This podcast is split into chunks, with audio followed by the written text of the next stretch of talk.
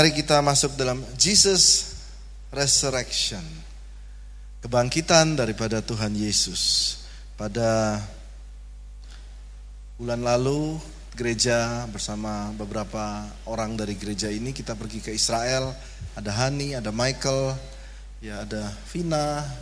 Kita ke Israel dan kita pergi ke Garden Tomb. Di Garden Tomb kita buat perjamuan kudus, Ya ya, lalu kita nyanyi sebab dia hidup, dia tidak ada lagi. Kuburnya kosong.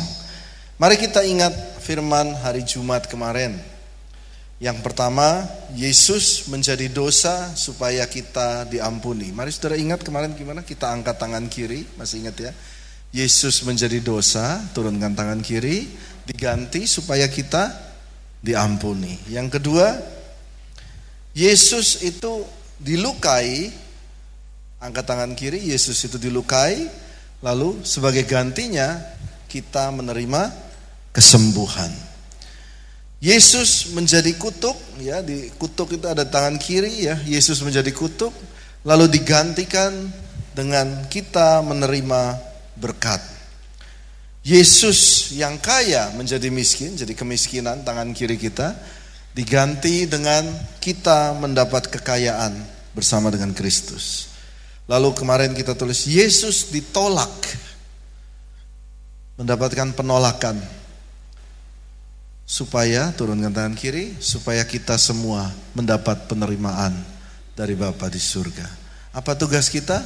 Dua tangan ini gabung bersyukur. Amin. Kita semua harus bersyukur. Baik, sekarang hari Minggu kebangkitan. Jesus resurrection. Kita lihat ayatnya. Mari kita baca bersama-sama dari Markus 16 ayat 5 sampai 7. Kita baca saja bersama-sama. Mari kita bangkit berdiri yuk. Hanya setahun sekali kita akan baca ayat ini. Karena adalah hari kebangkitan, hari yang penting, lebih penting daripada Natal. Karena dia bangkit. Mari kita baca bersama-sama 1, 2, 3. Lalu mereka masuk ke dalam kubur dan mereka melihat seorang muda yang memakai jubah putih duduk di sebelah kanan. Mereka pun sangat terkejut, tetapi orang muda itu berkata kepada mereka, "Jangan takut. Kamu mencari Yesus orang Nazaret yang disalibkan itu. Ia telah bangkit, ia tidak ada di sini. Lihat, inilah tempat mereka membaringkan dia. Tetapi sekarang pergilah, katakanlah kepada murid-muridnya dan kepada Petrus, ia mendahului kamu ke Galilea. Di sana kamu akan melihat dia seperti yang sudah dikatakannya kepadamu. Baik, silakan duduk. Jadi dia tidak ada di sini. Dia sudah bangkit. Mari katakan dia sudah bangkit. Banyak kalau kita melihat dari Alkitab maka ada sebuah kisah ya di Alkitab Michael Hani yang kemarin kita ke Israel bahwa ada prajurit-prajurit Roma itu dibayar oleh kekaisaran Roma pada waktu itu supaya menyebarkan berita bahwa mayatnya itu dicuri. Betul ya? Tetapi tidak bisa demikian. Pertama begini. Seorang menuliskan tentang buku Da Vinci Code yang menceritakan bahwa ternyata Yesus mati dan tidak bangkit lagi gitu ya. Perhatikan saudara, kalau dia tidak bangkit lagi, adakah seorang yang memberikan sebuah ajaran, lalu endingnya dia mati dipermalukan begitu rupa, pengikutnya tercerai berai semua. Pertama tidak ada pengikut, miskin, telanjang, betul ya? Siapa yang mau ikut? Tidak ada yang mau ikut. Hanya ada satu logika yang masuk akal, Kenapa kekristenan berbalik sedemikian rupa? Karena dia bangkit. Ada kuasa kebangkitan yang menyertai. Nah, saya cerita di sini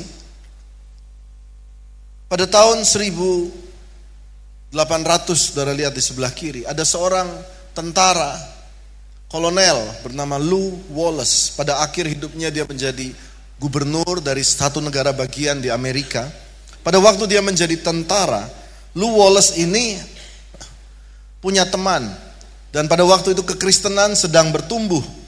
Lalu temannya ini berkata kepada kolonel pimpinan tentara ini berkata, Hei Pak Lu, bagaimana kalau kita buat sebuah buku tentang kekristenan yang mendiskreditkan kekristenan?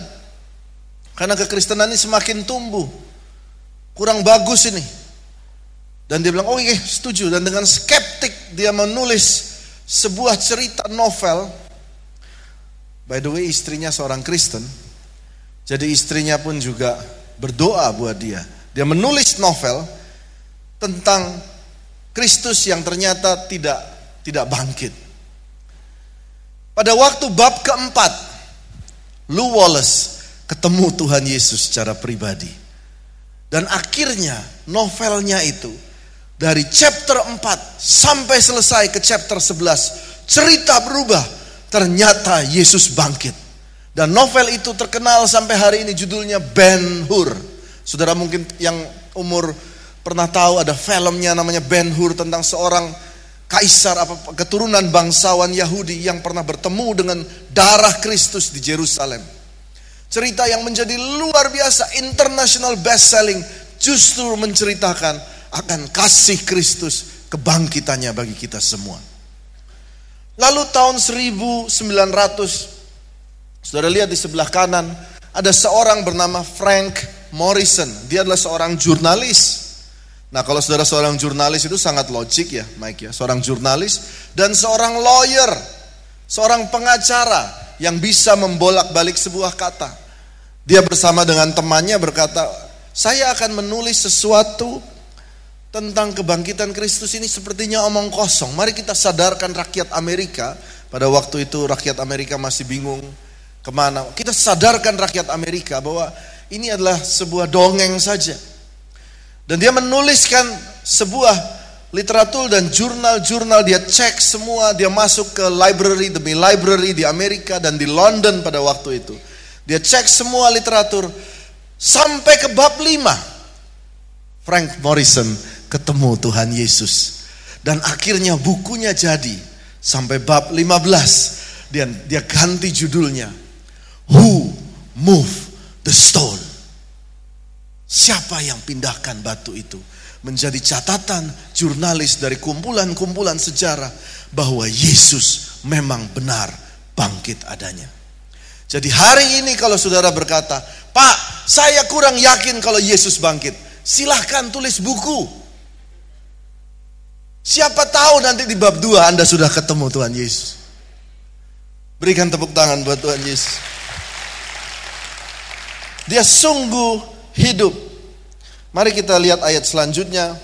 Mari kita baca bersama-sama. Satu, dua, tiga. Jawab Yesus, Akulah kebangkitan dan hidup.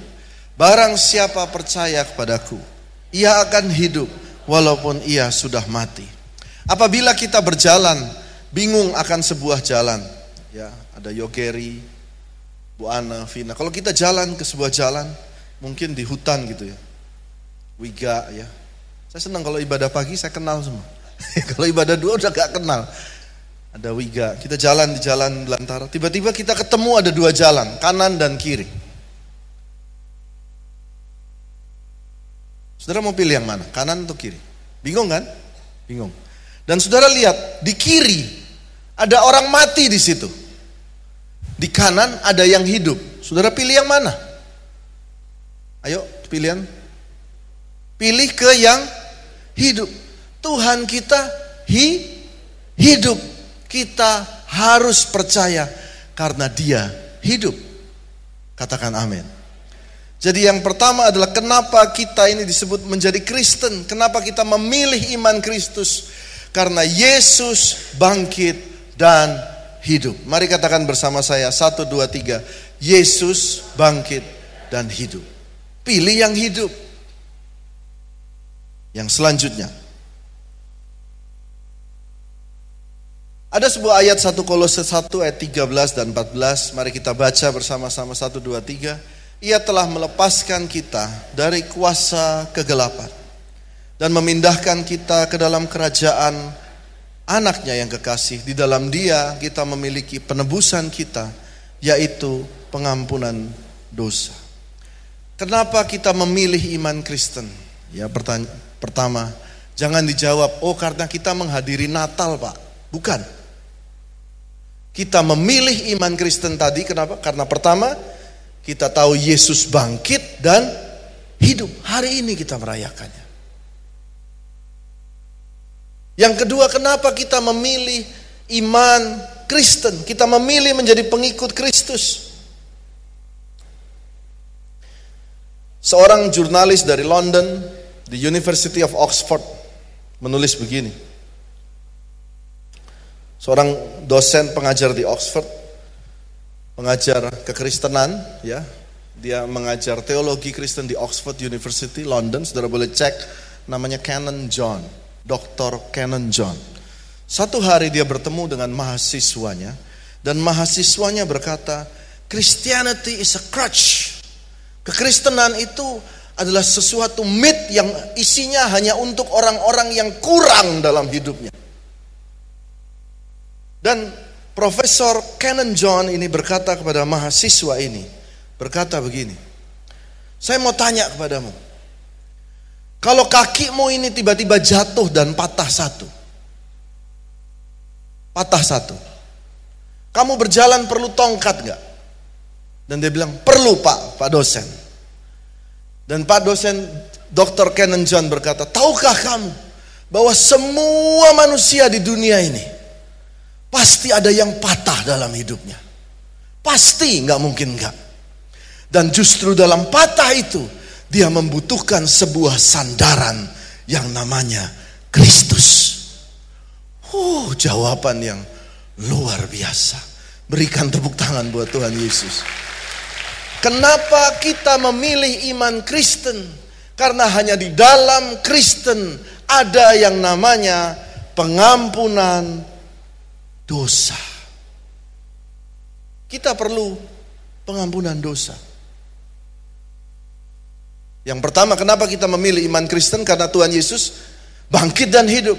Yang kedua, kenapa kita perlu memilih iman Kristen? Kita ikut, kita datang ke gereja, kita ikut perjamuan kudus, kita kasih persembahan, kita kasih perpuluhan.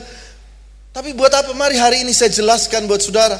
Karena kita semua ini broken. Kita perlu tempat sandaran. Dan yang kedua, kita manusia ini hatinya semua perlu pengampunan dosa. Oke. Okay. Anggap aja saudara semua, tadi saya tepuk tangan sekali, anggap aja saudara semua sekarang mati. Termasuk saya semua. Tiba-tiba mati, hanya contoh ya. Tiba-tiba mati masuk di surga. Mari perhatikan. Datanglah malaikat ya. Coba Bu Intan berdiri. Bu Intan, nah ini malaikat saya ya. Ya. Oh, galak ya, nggak jadi Bu. Ya. Windan lagi serius, lagi urus ini air mungkin air. Nanti saudara pulang dapat air semua. Lagi urus. Udah udah nggak jadi deh. Nah, kasih. Shalom, shalom. Bahaya saudara nanti siang saya nggak makan siang bisanya.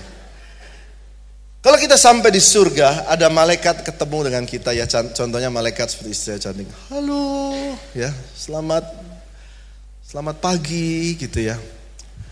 Hari ini kamu sampai di surga. Dan sekarang saya akan putarkan kehidupanmu dari lahir sampai jam tadi kamu mati. Dan mulailah kita duduk dan nonton bersama malaikat itu dari hari lahir sampai jam kita mati. Wah, ada si A ketemu si B, uh, pacaran, eh nggak jadi. Ternyata punya pacar yang lain. Ya kan, punya si A, si B kerja, wah ada gini dan sebagainya ketemu dan akhirnya mati. Dan kita berkata, oke, okay, saya rasa I did very good gitu ya. Malaikat, udah bagus. Dan malaikat berkata, tunggu, ada ini film akan diulang kedua kali. Tapi kamu gak nonton. Yang nonton adalah semua orang yang ada di layar tadi yang berkaitan dengan kamu. Semuanya. Mereka yang akan nonton. Dan lalu mereka yang akan kasih nilai tentang kamu. Dan kita mulai. Oh my God. Saya kemarin jalan, ada pengamen minta uang, saya lupain. Saya bilang, enggak, enggak, enggak, enggak. Sementara dia mungkin kurang makan. Apa pendapat dia tentang saya? Saya mungkin naik jabatan, tetapi ternyata itu melewati jabatan orang lain yang menunggu mungkin bertahun-tahun. Eh dia juga nonton, dia yang akan kasih nilai saya. What should we do? Dan malaikat berkata, ready? Dan saudara pasti akan tutup muka dan berkata, saya nggak nggak ikut nonton. Di saat itulah darah Kristus masuk. Amin. Darah Kristus masuk dan berkata, semua dosanya saya yang tanggung. Saya yang tanggung, saya bayar lunas di atas kayu salib. Tidak usah nonton lagi. Saya yang jamin dia masuk di surga. Berikan tepuk tangan buat Tuhan Yesus. Jadi saudara ingat hari ini, hari kebangkitan. Kenapa kita percaya Tuhan Yesus?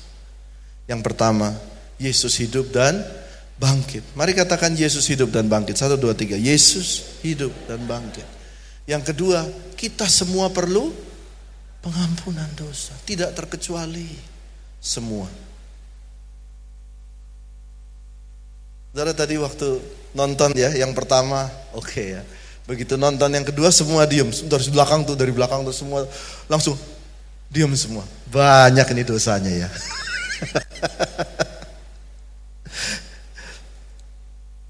Oke, yang terakhir.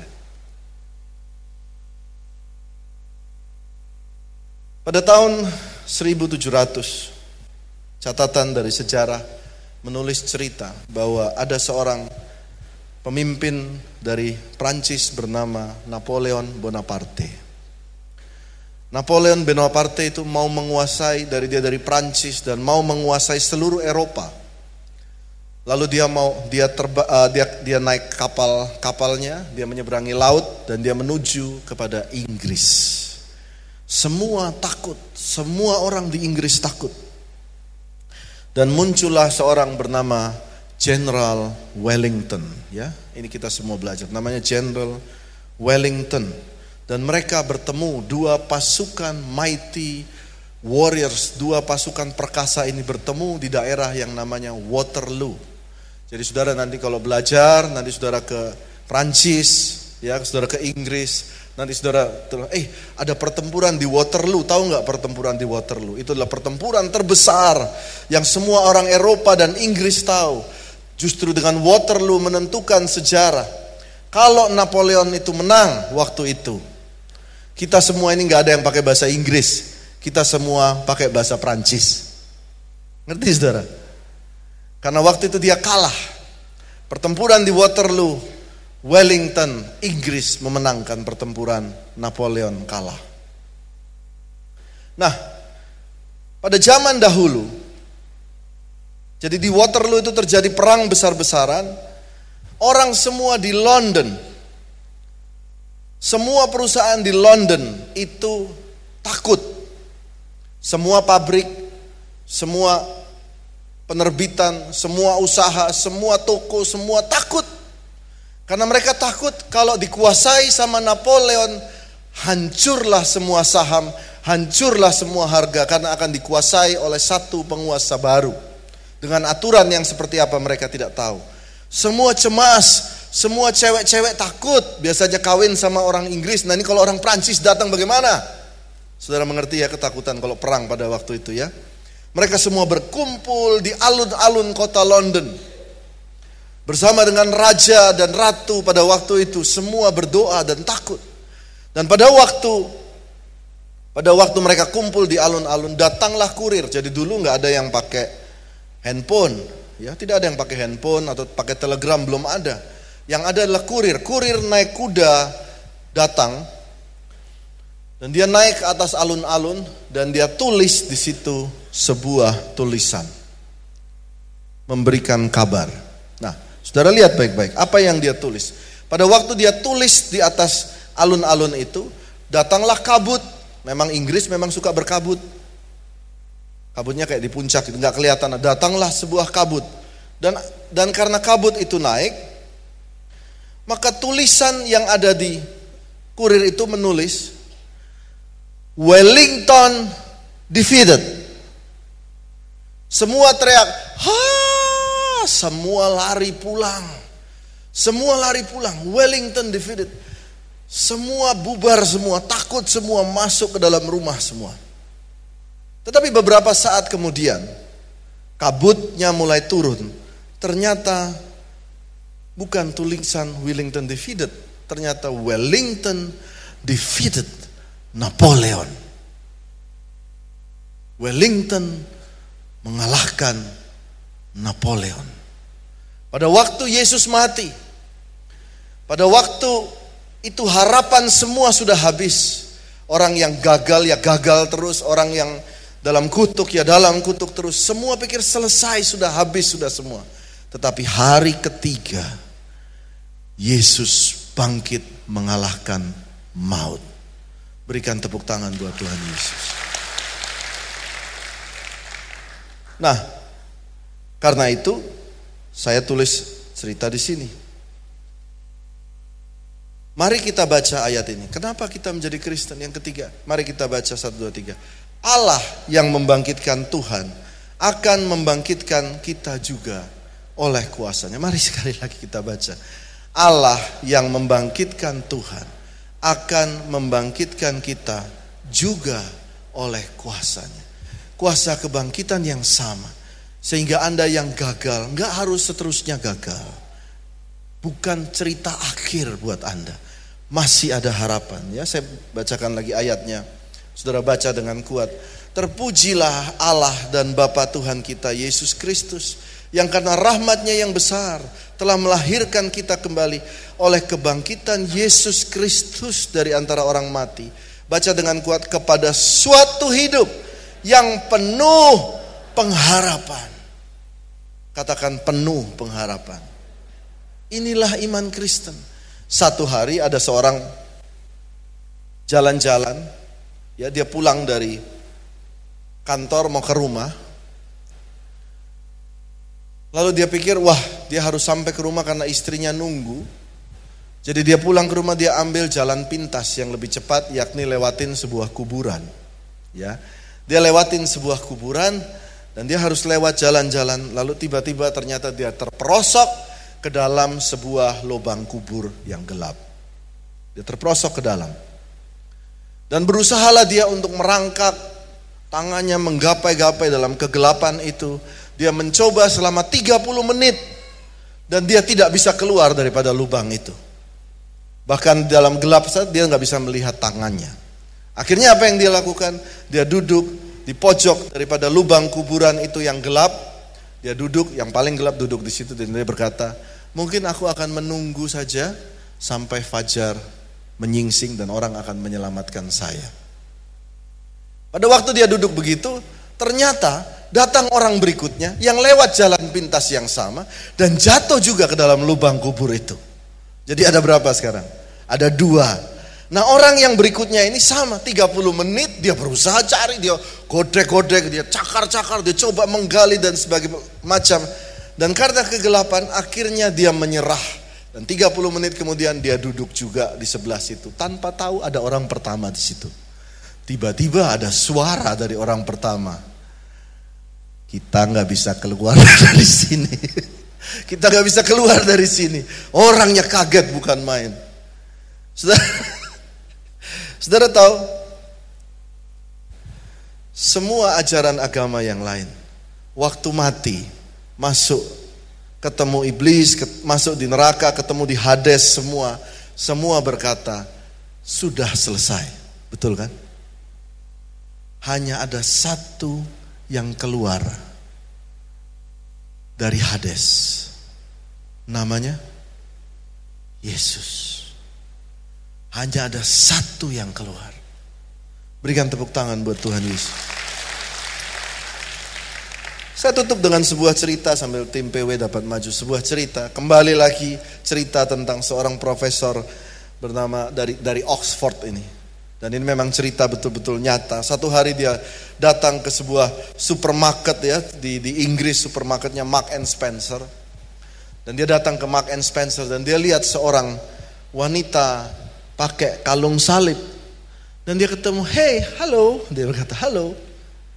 Are you a Christian? Apakah kamu seorang Kristen? Dan perempuan ini berkata, hah? Apaan? Dengan saya pakai anting salib bukan berarti saya orang Kristen. Di sana sudah lebih sekuler. Di Inggris ya. Well, apakah engkau Kristen? Ya, belum tentu saya Kristen, saya pakai karena saya suka. Dan profesor ini di di supermarket dia berkata seperti ini, tahukah kamu, kenapa kamu pakai kalung salib? Kenapa orang di dunia pakai kalung salib? Kamu mau nggak pakai kalung ini? Apa? Anting ya? Kamu mau nggak pakai anting kursi kursi listrik? Mau? Oh ya itu kan seram pak. Atau kamu mau pakai anting ini? Orang gantung diri tali tambang, mau? Dia bilang, enggak pak. Kenapa kamu pakai salib? Karena salib itu, dia berkata begini, salib itu cuma kecil di sini. Tetapi 2000 tahun yang lalu ada orang bawa salib di belakangnya dia. Dia bawa salib di belakang dia. Dan dia dihukum sampai mati oleh dosa-dosa kita. Tetapi tidak berhenti sampai situ. Hari ketiga dia bangkit kembali. Karena itu salib lambang kegagalan, lambang kehancuran berubah menjadi lambang kemuliaan. Itulah iman Kristen. Berikan tepuk tangan buat Tuhan Yesus. Failure is temporary. Kegagalan itu tidak permanen, itu hanya sementara. Kesusahan saudara hanya sementara. Kesulitan saudara hanya sementara. Tetapi kemenangan adalah suatu kepastian di dalam Kristus. Berikan tepuk tangan buat Tuhan Yesus. Mari kita bangkit.